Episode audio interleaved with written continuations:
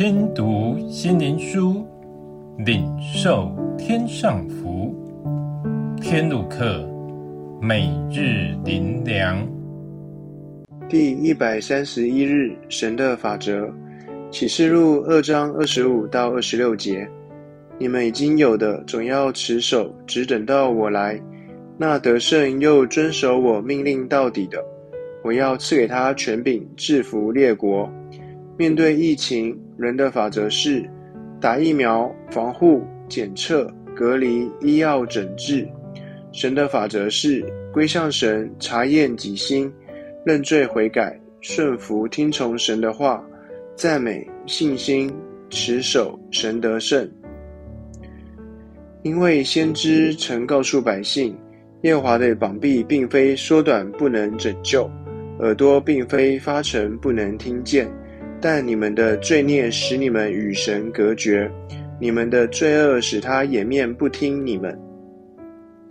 神向人所要求的实际上很简单，就是要我们的心归向神，因为我们的心如何，我们的人就如何。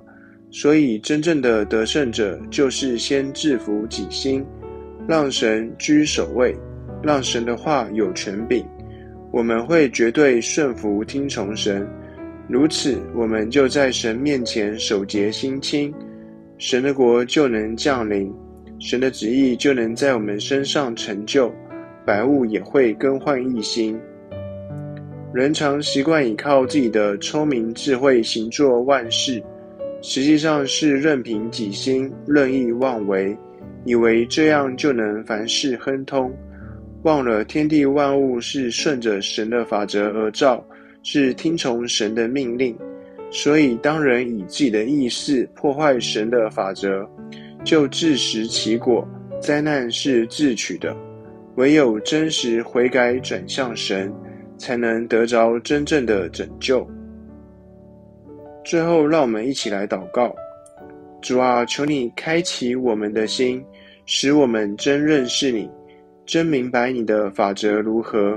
而不是只观看你的作为，却不认识你，因此仍然不明白你的心意如何，也与你没有亲密关系。